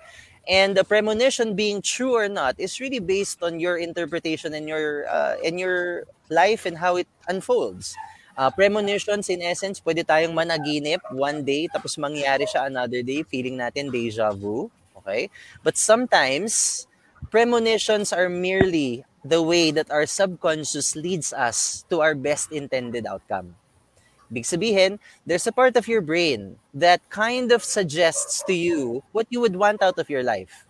And this part of your brain gives you dreams, gives you intuitions, and it gives you premonitions of what you want. And habang, while you're led by this dream, while you're led by your subconscious, then it manifests into an outcome based on how you receive it or how you claim it. Okay? So that's the essence of a premonition. Kung magkaroon ako ng panaginip at hindi ako maniwala, hindi ko siya isipin at hindi ko siya tugunan at hindi ko antayin, edi hindi siya mangyayari. If I have an intuition, if I have an instinct about something and I ignore it, then it's not gonna be, it's not gonna make any sense for me. But if I get that guided message and I take note of it, learn it, and try to find it in my life, then it gains significance. Okay? So, significance is not a matter of choice. Hindi ko hindi ako yung magsasabi kung totoo yan o hindi. Significance is a matter of your personal experience. Is it significant to you? Totoo ba siya sa'yo? May kabuluhan ba siya sa buhay mo, sa experience mo? Therefore, it's true. Walang tao na makasabi sa'yo na hindi yan totoo dahil totoo yan sa experience mo. And on the flip side as well, kahit sabihin ko sa'yo na hindi totoo yan, kung totoo yan sa reality mo, if it resonates with you, then that's your truth. And it's not for me or anyone else to define truth for you. That's what I think. Mm-hmm. Mm-hmm. Lalim, no? Okay, okay. Lalim. Kaya dapat mag-notes tayo. Ayan. Okay. Basa pa tayo ng ibang comments. Ayan. Sabi, oo. Sabi si Daph Castro. Ay, oh, sige. Go, go, Andrea. Okay. Sir Coco, how about Venus retrograde? Okay. Uh, well, first and foremost, retrograde patterns. A retrograde motion happens to any planet except the moon. Okay? Retrograde motion happens to any planet. It's a uh, it's when the motion of the planet appears to go backwards. Okay? Hindi siya talaga nagiging backwards. It doesn't reverse its orbit. Rather, bumabagal siya at nagmumukha siyang pabaliktad. Okay? Um, okay, I'll give you a very brief uh, explanation na lang of retrograde, ha? Um, to in, just to invite the viewers, you can uh, visualize this so that you can better kind of understand. If you imagine a highway, for example, isang highway, malawak na highway, and there are ten cars. ten cars going in the same direction, magkakatabi. Okay? If all the cars are going in the same speed at nasa loob ka ng isang sasakyan, it's gonna look like all the cars are actually not moving kung pare-parehas yung speed natin. If a car goes faster, it looks like it goes front. If it goes slower, it looks like it goes back. Okay? Now, this apparent backward motion is retrograde. Pag bumagal ang isang planeta, it appears like it's going backwards. It's an illusion. Okay? Now, this retrograde motion in Venus, usually, okay, sige, I'm going to address some of that, uh, ano, some of the pop astrology out there. Um, usually, pag sinasabi nila Venus retrograde, babalik ex mo. Parang medyo, that's a little bit off. That's a little bit shallow in interpretation just because Venus is about love and retrograde is backwards motion doesn't mean that your jowa's gonna come back. Okay? Uh, this retrograde motion in Venus actually suggests that the planet is slowing down. Okay, yun yung totoo. Venus retrograde means bumabagal ang Venus. When relationships don't go well, it's not because of Venus retrograde. It's because nagmamadali kayo. Yan ang totoo. Okay? Kapag Venus retrograde, that's a moment for you to slow down. To slow down the relationship. Hinay-hinay muna. Start with friends. Start with conversation. Pero kapag binilisan nyo yan at nagsimula kayo ng commitment kaagad, then you're out of time, out of place. Okay? So for Venus retrograde, hindi siya kinakatakutan. It's just a matter of awareness that you have to slow down and reassess your uh, relationships during this time. Yan. Ayun, grabe. Shoutout sa'yo, Daphne. Yan, kaibigan ko po kasi yun. Bias. Ayun, so grabe. Nag-enjoy ako. Kalagitnaan pa lang tayo. Sobrang dami nating nalaman. Nalaman na rin natin yung buhay ni Chen. De, joke lang. Ayun. Oo. Ayun. Okay. So, thank you so much, Sir Coco and Ate Wayne. Sa mga nanonood dyan, huwag kayong bibitaw at makakasama pa natin ulit sila mamaya. Tama. Tama. Yeah. Stay tuned, guys, kasi mamaya for our next segment, we will be playing a game. Ayan. Exciting yan. Grabe, segment two pa lang, no? Grabihan na agad at ang dami kong natutunan. Sana kayo rin, di ba? Chen, inom ka muna ng tubig. Mukhang mabigat yung ano kanina. Talaga! O, di ba? Okay. Kaya naman, kung gusto nyong marami pang malaman tungkol sa tarot at astrology, huwag kayong aalis dahil magbabalik pa kami. And always remember, take what resonates, leave what doesn't. Magbabalik ang Podcast X, I Saw the Sign, Tarot Card Readings, and Astrology episode. Yay. Curiosity sparks knowledge and unending wisdom, unfolding the indefinite truth of life and existence. With great duties requires great willingness. Through our shared valued experiences, let us take them as an inspiration to fulfill what the world designated for us. Let us all work for our vision. Keep your vision alive and burning. Join us in discerning curiosity and defining the indefinite. This is Podcast X, making your voice extra louder.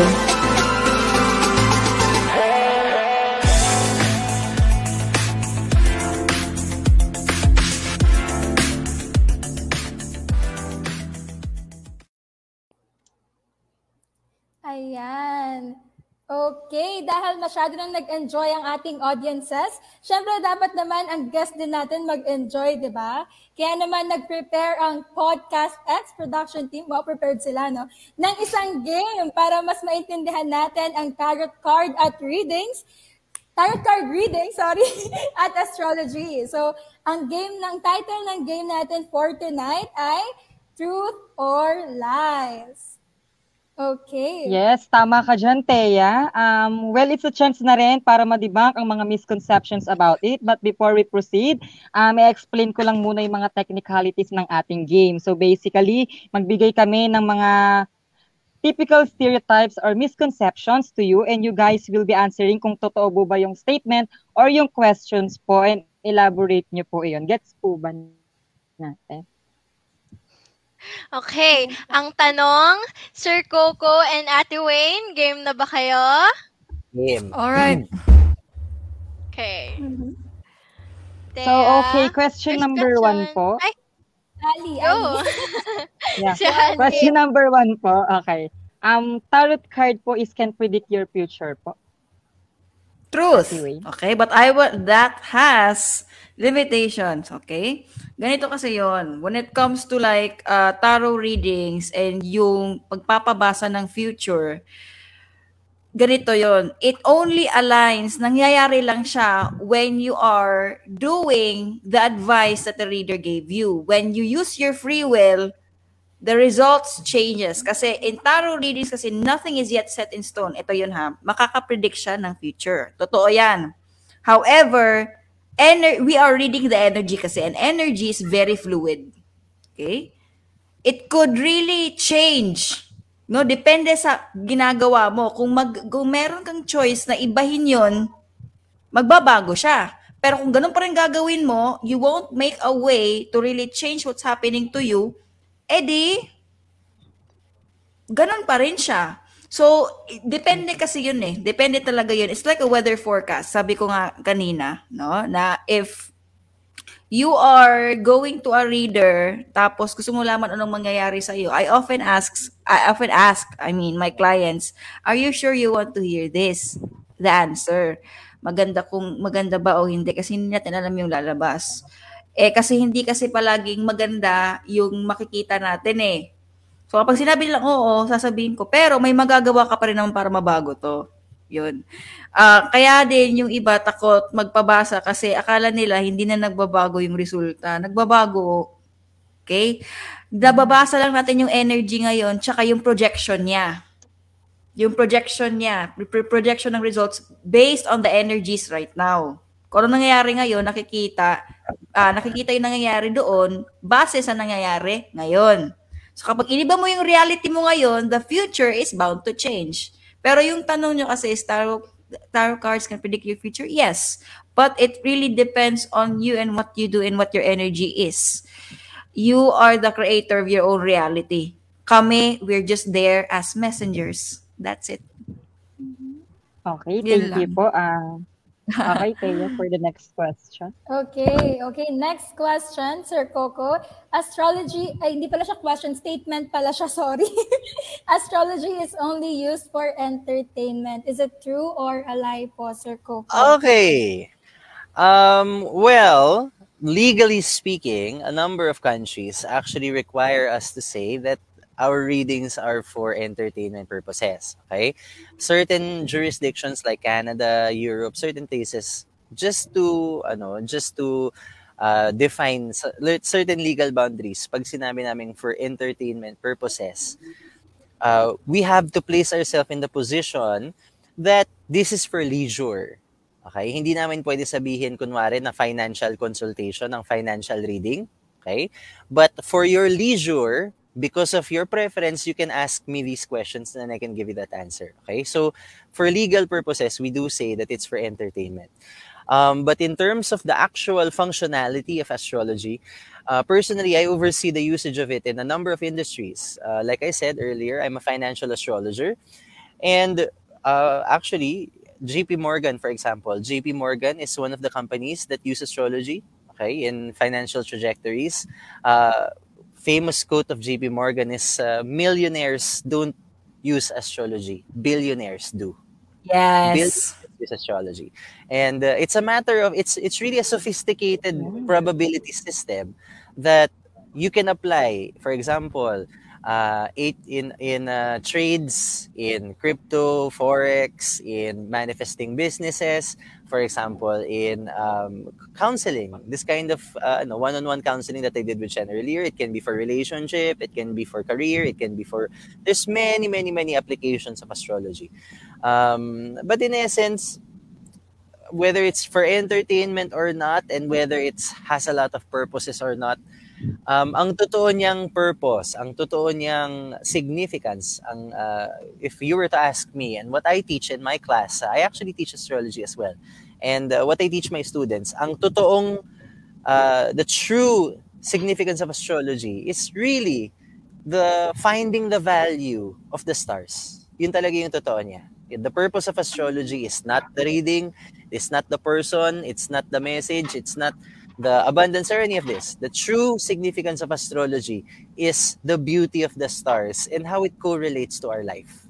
The study of it and the expansion of the ideas within life itself is the true significance of astrology. Dapat, uh, I don't, I think that's way beyond entertainment, in my opinion.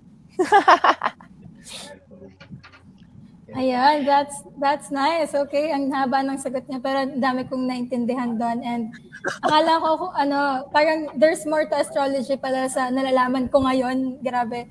Okay, next question, Chen.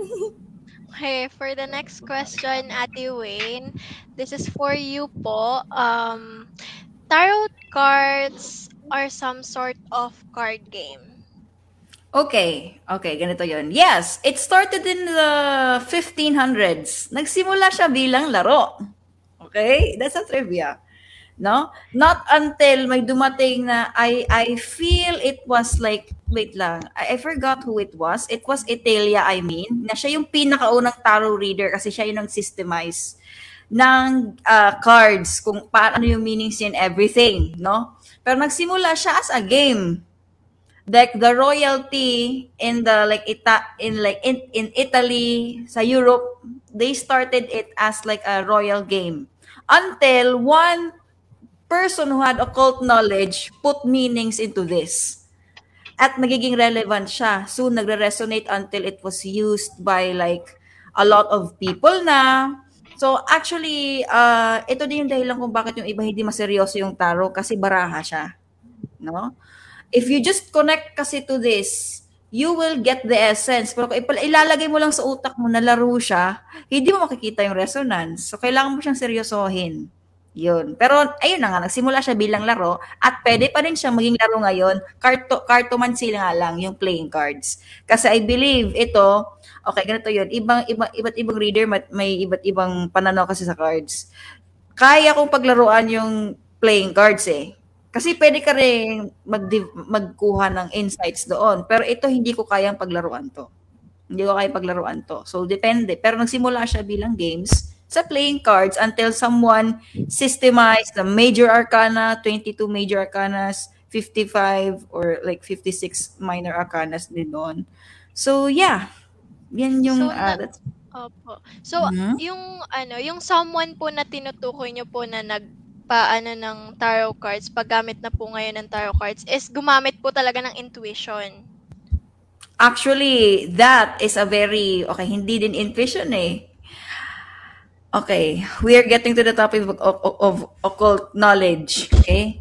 It's a very secret practice. I cannot emphasize it here, no? Kasi sobrang lalim ng pinanggagalingan niya. Pero let's just say he had certain occult knowledge. Occult knowledge kasi is not open to the public. Sila lang nakakaalam nun. So, I do not know exactly what Etteilla did kasi si Etteilla yung pinakaunang tarot reader. Pero, siya, may ginawa siya using occult, no? Um, sobrang lalim ng occult. I can't really describe it here, but let's just say it's a really secret practice that involved a lot of weird shit. No? So, I cannot explain it technically here. Oo. I cannot explain it technically here. Eh, oo, okay, pwede yun may intuition. Yeah, pwede yun siya may intuition, but occult knowledge talaga yung in-apply niya dun. Kaya siya nang- nangyari. So, ayun. We started at Osgay. Mm-mm. Grabe, ang ano ang lalim po, no? So, oh. for the next question, Ali. Okay po, um, Sir Coco. Does astrology po ba is only focuses on the star and zodiac signs po? Oh no, absolutely not. Actually, um, the in astrology, the stars themselves are the least of the focuses, really, the least important. And um, the stars themselves, although they're the basis of a lot of the energy, they're not the reason why things happen. The reason why things happen is not the stars, but actually the celestial influences or the planets. Okay? So one of the misconceptions is that yung zodiac signs na yan, yung constellations at yung stars na yan, may magic energy na dumadating dito at may nangyayari at ganap dito. Not really. Not uh, close, but not quite. The stars up there, they're very pretty but they don't do anything by themselves. Ang nangyayari is a certain planet passes by, a certain celestial body passes by and harnesses that energy. And from that harnessing of energy, that then comes down to Earth through resonance. Okay? So this uh, study of astrology is actually not about stars. Um, And although a lot of the medium is about energy, it's actually not about that either. Okay, now the true answer to that question, the focus of astrology is not the stars, not the planets, not the energy, but actually life. The focus of astrology is life. The entire study of astrology is the study of life. At kung life, bakit sa bituin nakatingin? Nakatingin sa bituin dahil, according to the study of astrology, this is the beauty of it. That something so far and so, so thousands and thousands of years away can represent something close to home. That is the beauty of astrology. Sa pagtanaw sa bituin, sana makabalik siya dito sa Earth. So you can understand the energy here. Kung patingin lang tayo sa, sa taas, medyo mawawala yung significance niya. All the beauty is here, not up there. The beauty is here on Earth. That's what astrology wants everyone to understand, na yung kagandahan sa kalawakan, mahahanap siya dito sa lupa. That is the essence of astrology. Okay. Mm-hmm. Uh, thank you po. Um, Thea? Okay, next question naman. This is for Ate Wayne po, no? Ayan. Do tarot cards only focus on your future? Pang future lang na po ba siya? No. Lie. It's a lie. Okay? So, ganito yon. Marami tayong purposes of tarot. Okay? One is to really focus on your future, okay? One is to look, hindi focus. Look at your future, no? Pero, as a reader, nagsimula ako sa tarot as a self, it's a self-help. Actually, it does not focus, yung essence ng tarot is not focusing on your future, eh. It's focusing on your higher self. It's focusing on improvement ngayon in your reality so that you could be better in the future. Okay? Um, gas-gas na kasi yung sinasabi ng baraha ginagamit panghuhula. Hindi lang yan ganun eh. It's actually for self-improvement. No? Kaya kung, kung may mga interesado dito mag-learn ng tarot na alam mo yon hindi confident, mag-start muna sa sarili. Okay? For example, eh, um, this is as simple as you getting a card for the day, tapos magre-reflect ka doon, bakit ganito? Bakit ganito yung advice sa akin? Bakit ganito? Okay, so you're, you'll journal it out. That's the example of tarot being used for now, para maging better ka in the future, no? Hindi lang yan panghula kung anong mangyayari. Kasi yung, yung tanong ko, why do you want to know? Is it because of curiosity? Gusto mo lang talaga malaman? Or do you want to alter it? Or gusto mo lang talagang, alam mo yun, uh, you, you're just, you just want to know. Okay? Paulit-ulit ako. Pero, um, definitely, it's not just for the future. It's for the now. Sa ngayon. For example, magtatanong ka, okay, ganito yun. Magbabasa kami ni, for example, ni, kung sino may mga problema dito sa love life, tapos sasabihin, ah, should I leave him alone o hindi na? Ayan, andyan na papasok yung gabay. Okay, nakafocus na ngayon, binabasa natin yung energy ng ngayon na pwede mong i-apply in the future. Okay? Uh, yung benefits yung makikita sa mga susunod na mangyayari. Okay? So, sana yung approach natin sa tarot is mag-iba. It's just not for the future. It's for the now. So, because we cannot change what... Act- mm, hindi natin pwedeng kontrolin kung anong mangyayari kasi we have no control over what will happen in the next few days in the future. Eh? So, what we could just do now is to change our circumstances, and tarot can definitely help. That's the that's the essence. So, yeah, that's my question to it. Uh, is tarot focusing only on the future? Yes, but it's not the essence. The essence is you're you you're supposed to use it for the now. Yun. That's my take. Wow, okay. So take note, mm-hmm. take note guys. Mm-hmm. Ang gandang yeah, ang, ang ganda pong clarification noon, no? Okay, next question, guys. Okay, ano, um Thea, wala na tayong question since kasi ang huling question ko kasi is yung ano, ang itatanong ko dapat is yung ano, wait, yung um is the tarot cards is twenty-eight or twenty-two playing card? Uh, like pero nabanggit na kanina ni ni Ate Wayne na seventy-eight cards yon, and then nag-start siya as a playing card. So uh, ayan. Ikaw, ikaw, ano, Ali, baka may gusto ko pang sabihin kay Ate Wayne or sa the rest of our guest. Um, okay naman na po. Yeah, na-satisfied naman po kami sa mga sagot. Ah, uh, yes po. Saya. Grabe, okay. Ayun ba, ikaw, Thea? Ako, itong question na to, curious kasi talaga ako. Um, Kasi po, ito, ito, ito yung isa sa mga, ano, sabi dito, tarot card readings misled people and caused ah. confusion. Ano pong ano nyo doon? Okay, ito yun. So, okay, so, uh, majority of the majority of the people here are on TikTok, right? And you're all younger people, okay? I want you to, okay, kung nakakaranas kayo ng, alam mo yun, gulo, naguguluhan na kayo sa tarot readings, maybe it's time for you to lessen it. Maybe it's time for you to lessen it, no? According to professional tarot readers such as Biddy Tarot, no? Ang tarot readings kasi hindi pwedeng paulit-ulit ka nag... It's, it's big, okay. Meron kasing pandemic of addiction when it comes to tarot readings. Okay? Alam mo yung tipong years, for some of you who are relating to this, no? Because I know a lot of people who are f- fans of tarot readings. Alam mo yung wala na silang control over their free will because they let someone decide what's gonna happen to them. Th- that's very unhealthy, no? So, kaya siya nagkakos ng confusion and everything because one of the reasons why marami masyado kayong napapanood. And tarot readings is good kapag small dose lang. Okay? So for everyone who's here, do not do, do not overdo it. Okay? As a reader kasi kahit ako, ayoko nang manood nga eh. Kahit nga ako magbasa, ayoko magbasa because but I have to do it every week on my page, no?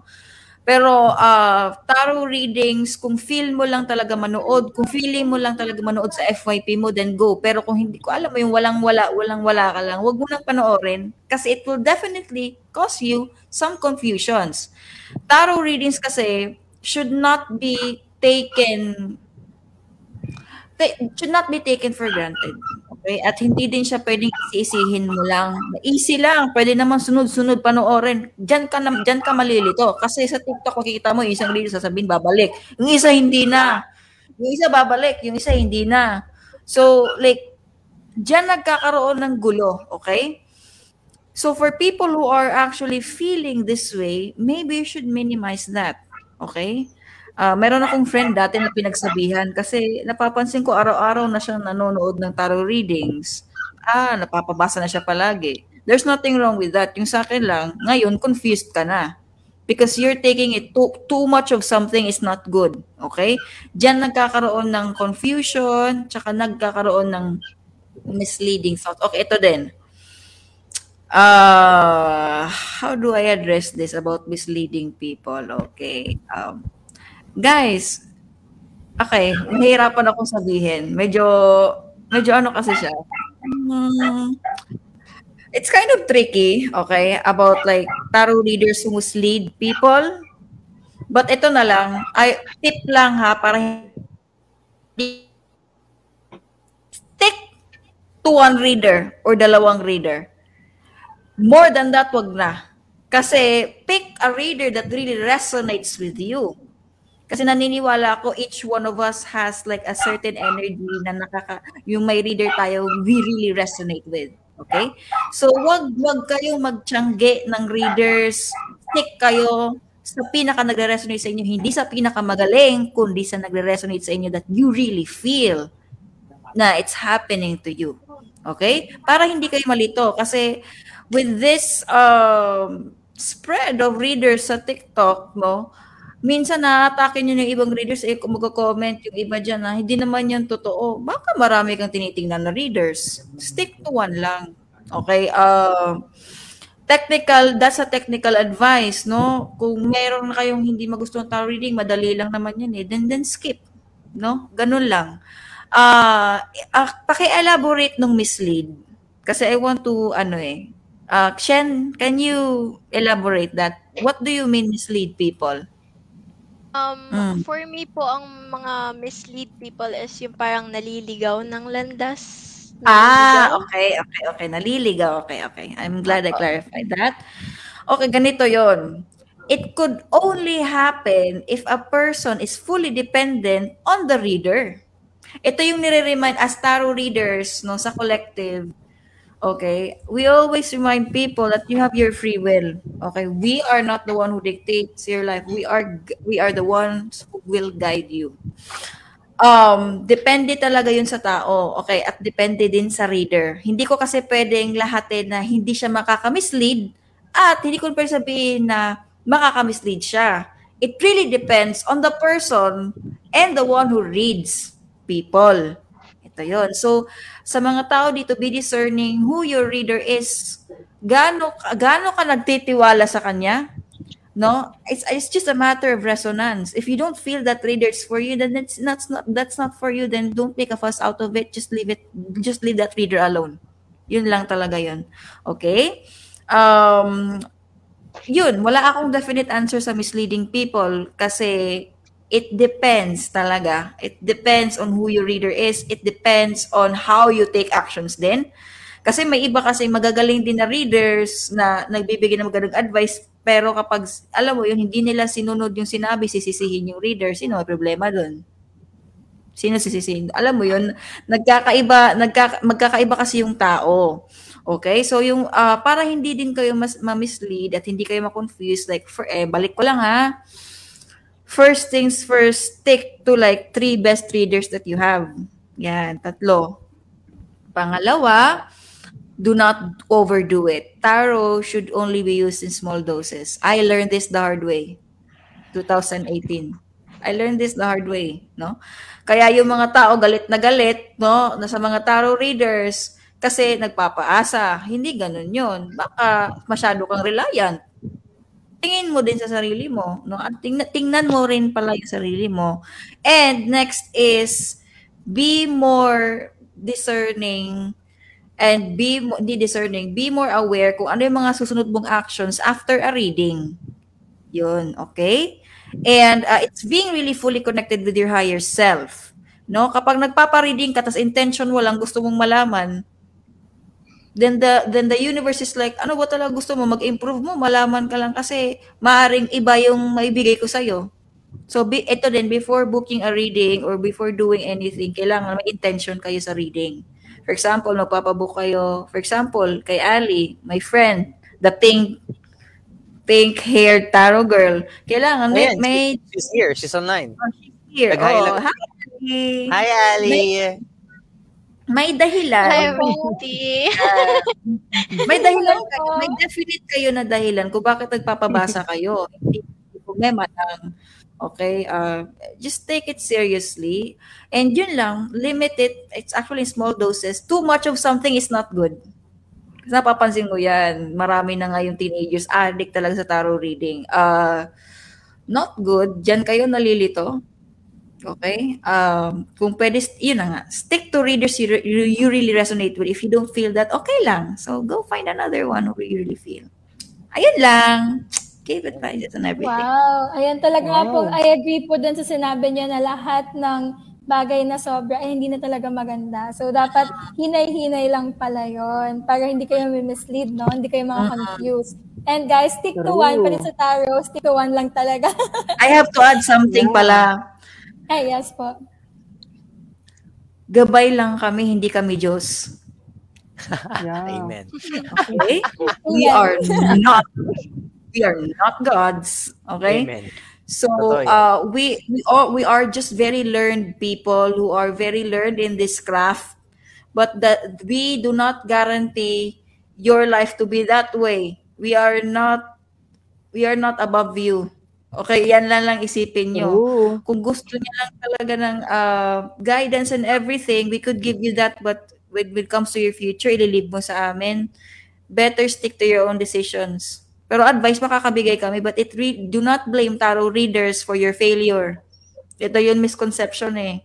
Kaya dito ako na-upset kasi pag something goes wrong, sisisihin yung astrologer, yung tarot reader. Well, may mga hindi, may mga incompetent din naman ng practitioners, no? But uh, yung sa akin lang, wag sana i-blame na lang sa practitioner, i-blame yung sarili kasi tayo po yung may discernment.